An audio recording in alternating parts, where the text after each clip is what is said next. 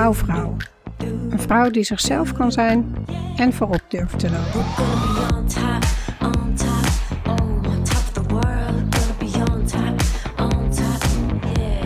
Welkom bij de podcast voor ambitieuze vrouwelijke leiders die dicht bij zichzelf willen blijven en leiden vanuit hun hart en intuïtie. Ik ben Hiltje Oude-Luttekhuis en ik wil een wereld creëren waarin je vrouw zijn geen belemmering vormt om een leider te zijn. Als huisarts, CEO van een one-woman biz, mama van vier kids en imperfecte feminist houd ik openhartige interviews met vrouwelijke rolmodellen uit de artsenwereld, wetenschap, tech en entrepreneurship. Vrouwen die voorop durven te lopen. Ook inspireer ik je met female empowerment topics om je zelfvertrouwen te boosten, zodat jij ook voorop durft te gaan lopen. Luister mee. Laat je verwonderen en uitdagen om voorop te lopen. Dit is de Wouwvrouw podcast. Laten we een nieuwe revolutie beginnen.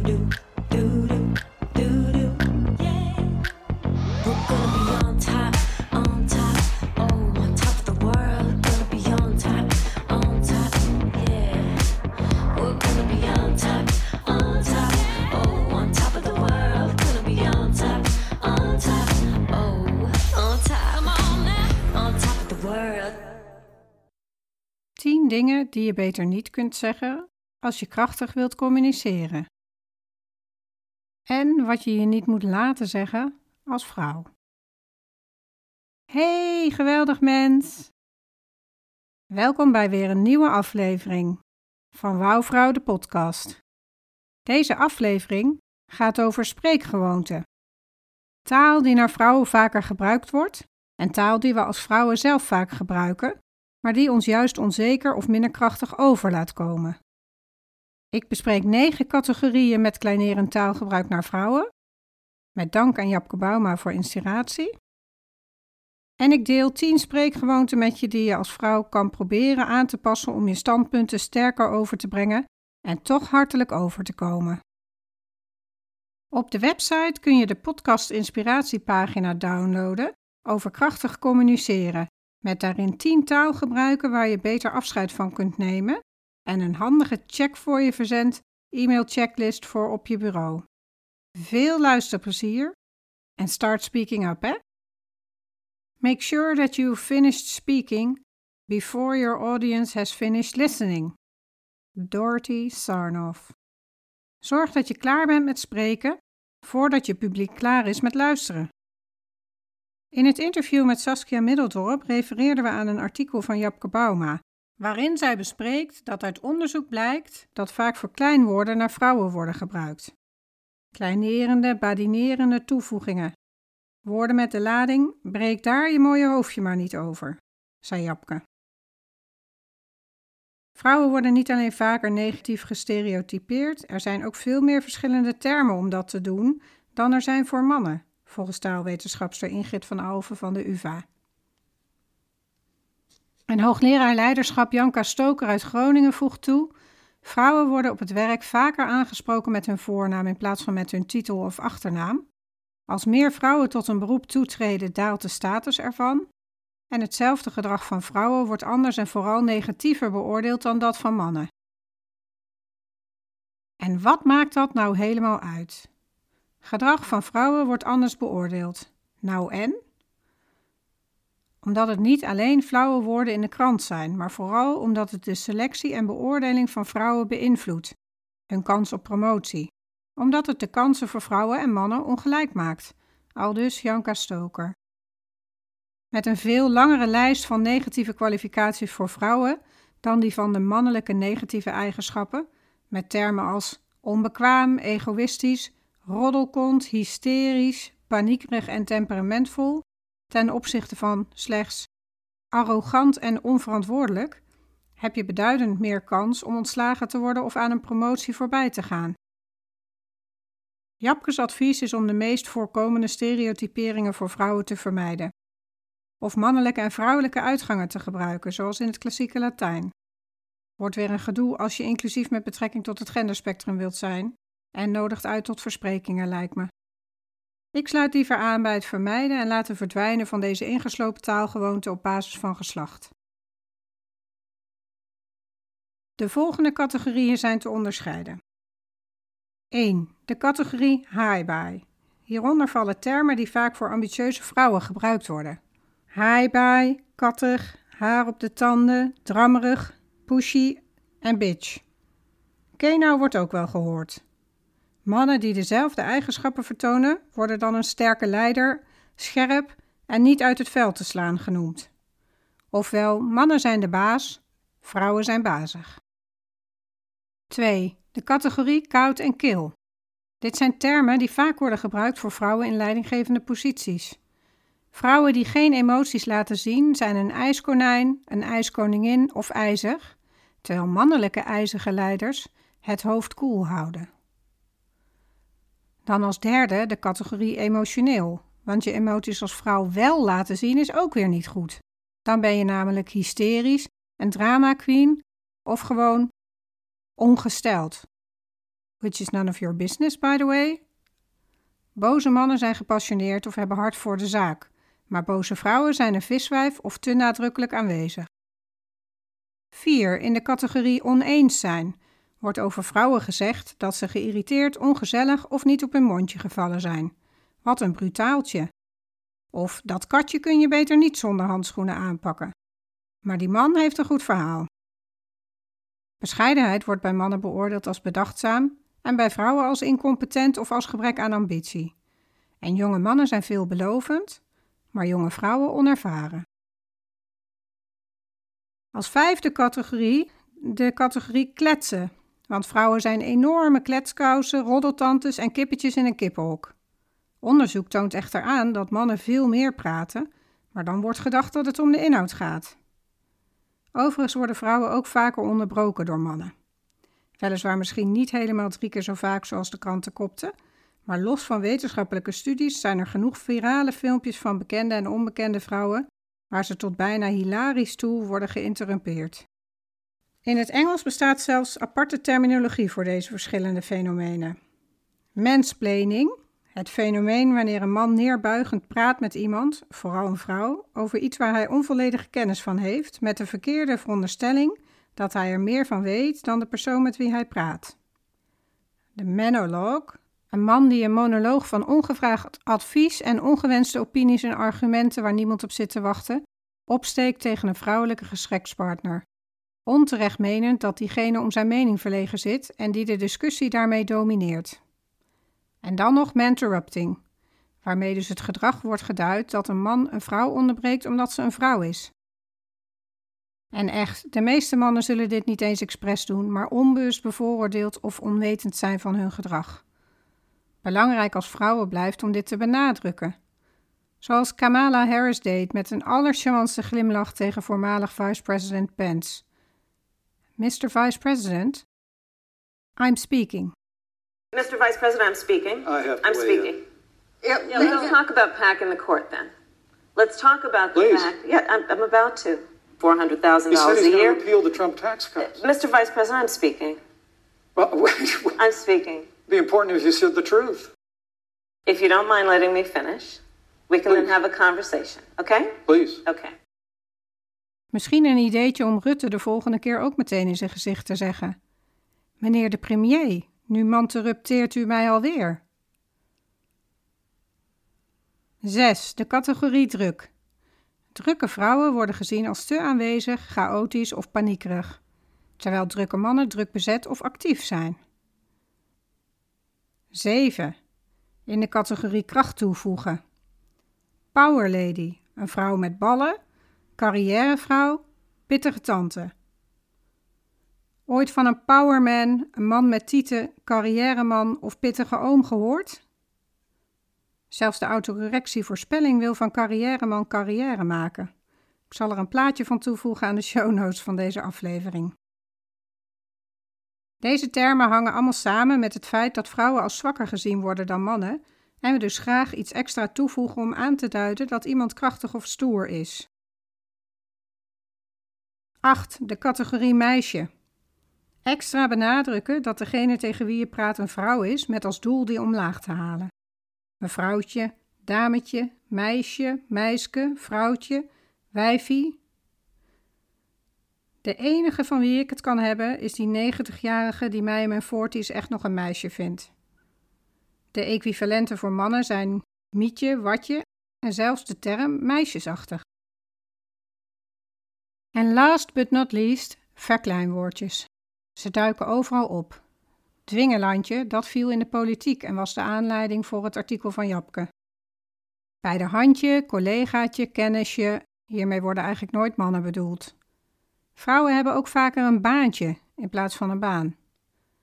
En wees jezelf ook bewust van de taal die je gebruikt. Ik hoor veel vrouwelijke ondernemers zeggen: Ik heb een bedrijfje in. Je haalt jezelf ermee onderuit en wordt er ook minder serieus doorgenomen. Door de tijd hebben we onszelf een aantal gewoonten aangeleerd in onze communicatie, zowel in spraak als op papier, om iets te zeggen zonder te sterk of te nadrukkelijk over te komen. Deels doen we dit uit navolging van andere vrouwen en meisjes in ons leven. En deels omdat het een weerspiegeling is van onze stem van zelftwijfel, onze innerlijke criticus. Maar we doen dit ook in een poging om te gaan met de dubbele binding, in het Engels de double bind. Dit is het fenomeen dat vrouwen of als competent of als aardig worden beschouwd, maar nooit als allebei tegelijk. We proberen onze competentie te verminderen zodat we aardiger overkomen. Maar in feite brengen deze spreekgewoonten onbedoeld aarzeling, zelftwijfel en zelfspot over. Onderzoek van de psychologen Cuddy, Fiske en Glick toonde aan dat door alle culturen en contexten heen mensen een nieuw persoon beoordelen aan de hand van twee dimensies. Hartelijkheid, is deze persoon betrouwbaar, vriendelijk? En competentie, is deze persoon slim en hoe groot is de kans dat hij of zij effectief is in het bereiken van gestelde doelen? Hier ligt een evolutionaire basis aan ten grondslag. De inschatting: hebben we hier te maken met vriend of vijand? En hoe gevaarlijk is deze vijand of hoe nuttig is deze vriend? Was van oudsher van levensbelang. Onderzoek liet verder zien dat iemand binnen een groep met een hogere status door anderen als zowel hartelijk en competent kan worden gezien. Leden van de groep met een lage status of van andere groepen worden echter beschouwd als of het een of het ander. Dit geldt dus niet alleen voor vrouwen, maar ook voor andere gestereotypeerde groepen met weinig macht. En dit vormt de brede context voor deze zogenaamde dubbele binding. Belangrijk hierbij is verder dat we in een oogwenk bepalen of iemand hartelijk is, maar dat we ons oordeel over iemands competentie opbouwen in de loop van de tijd. Daarnaast moet iemand een aantal incompetente dingen doen, willen we die persoon vervolgens als incompetent gaan zien, terwijl iemand maar twee killere gedragingen hoeft te vertonen of we stellen onze mening al bij dat iemand niet hartelijk of betrouwbaar is. Vrouwen moeten zich meer inspannen om als zowel hartelijk als competent over te komen. Het succes en gezag van vrouwen hangt voor een groot deel af van of hun superieuren en collega's hen mogen. Niet vreemd dus dat we spreekgewoonten hebben aangeleerd waarmee we denken aardiger te worden gevonden. Deze ondermijnende spreekgewoonten zijn terug te voeren in vier groepen: tussenwerpsels, verontschuldigingen, afstand nemen en ondermijnende structuren. Voorbeelden van de eerste groep zijn woorden als alleen, eigenlijk, min of meer en bijna. Ik vraag me alleen af. Ik wil alleen toevoegen. Eigenlijk vind ik. Ik ben het er eigenlijk niet mee eens.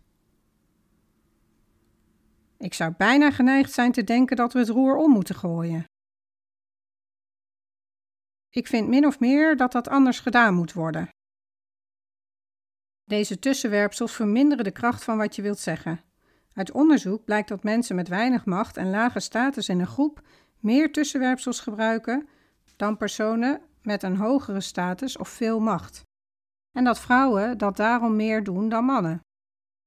Luister eens naar dezelfde zinnen zonder deze toevoegingen. Ik vraag me af. Ik wil toevoegen. Ik vind. Ik ben het er niet mee eens. Ik denk dat we het roer om moeten gooien. Ik vind dat dat anders gedaan moet worden. Klinkt concreter en krachtiger, hè? In de tweede groep vallen de misplaatste verontschuldigingen die we vaak gebruiken.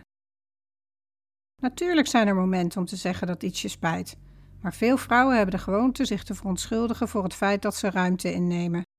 Dit klinkt misschien vreemd, maar herken je misschien de volgende zinnen? Sorry dat ik je lastig val, maar. Sorry als dit een domme vraag is, maar. En dan nog het woordje even of een beetje. Ik wil even een paar minuten van uw tijd gebruiken. Ik ga even uw bloeddruk meten. Ik wil je even wat vertellen over ons nieuwe plan. Het is alsof wat je gaat zeggen niet veel woorden of niet veel tijd waard is. Hieronder valt ook: Heeft u een paar minuutjes tijd voor me? Of Ik heb een beetje input van je nodig voor deze taak. Ik herinner me dat ik dit soort woorden vaak gebruikte als ik feedback nodig had van mijn supervisor of opleider tijdens de studie. Maar als je luistert naar bijvoorbeeld dat interview met Saskia, dan hoor je ons ook sommige van deze spreekgewoonten gebruiken. Uit de groep afstand nemen bespreken we de ondermijnende disclaimers. Saskia vertelde hoe ze zichzelf op een bijeenkomst hoorde zeggen: Ik doe dit natuurlijk voor de eerste keer. En andere voorbeelden hiervan zijn: Het is zomaar een idee. Jij weet er vast meer van dan ik, maar. Dit past bij onze conditionering om je nederig op te stellen. Of je zegt het om te laten weten dat je het plan nog niet helemaal uitgedacht hebt. Maar als je zegt: Dit zijn een paar dingen die ik heb bedacht. Of laten we erover brainstormen. Dan geef je ook aan dat er nog open eindes zijn, zonder jezelf onderuit te halen of de indruk te wekken dat wat jij te zeggen hebt niet klopt. Ook door te vragen of mensen je kunnen volgen of slaat dit een beetje ergens op, lijkt het alsof je zelf denkt dat je een onsamenhangend verhaal hebt gehouden. Als je werkelijk denkt dat je een gecompliceerd nieuw idee of concept hebt ingebracht, kun je ook checken of je publiek mee is door ruimte voor vragen te geven. Wat vind je hiervan? Wat zijn uw gedachten hierover? Hebben jullie nog vragen? Ten slotte zijn er nog een aantal ondermijnende structuren die we in ons taalgebruik weven, die ons onzeker of vragend over laten komen. Uptalk bijvoorbeeld. Dit is de neiging je stem aan het einde van een uitspraak omhoog te laten gaan. Het is een zangerige manier van spreken. Een andere ondermijnende structuur is te snel praten met veel woorden. Dat is er een die ik zelf goed ken. Het is alsof je de tekst uitblurpt zonder adempauzes en onderbrekingen, met hele lange zinnen en het klinkt heel gejaagd. Als ik zenuwachtig ben, dan laat ik geen ruimte tussen de woorden. Soms wordt het onderzoek over onderbrekingen hier ook aangehaald. Dat we als vrouwen deze strategie van doorpraten gebruiken om maar niet onderbroken te worden. Maar juist door het inlassen van pauzes kun je ademhalen. Blijf je geconcentreerder en kun je je stem letterlijk meer kracht en volume geven. Bovendien geef je je luisteraar de tijd dat wat jij zegt te verwerken. Belangrijk als je je publiek wilt blijven boeien. Tot slot is een uitspraak vervangen door een vraag een manier waarmee we onszelf kleiner maken. Wat dachten jullie ervan als we die kosten meenemen in de begroting? Klinkt niet als een opinie.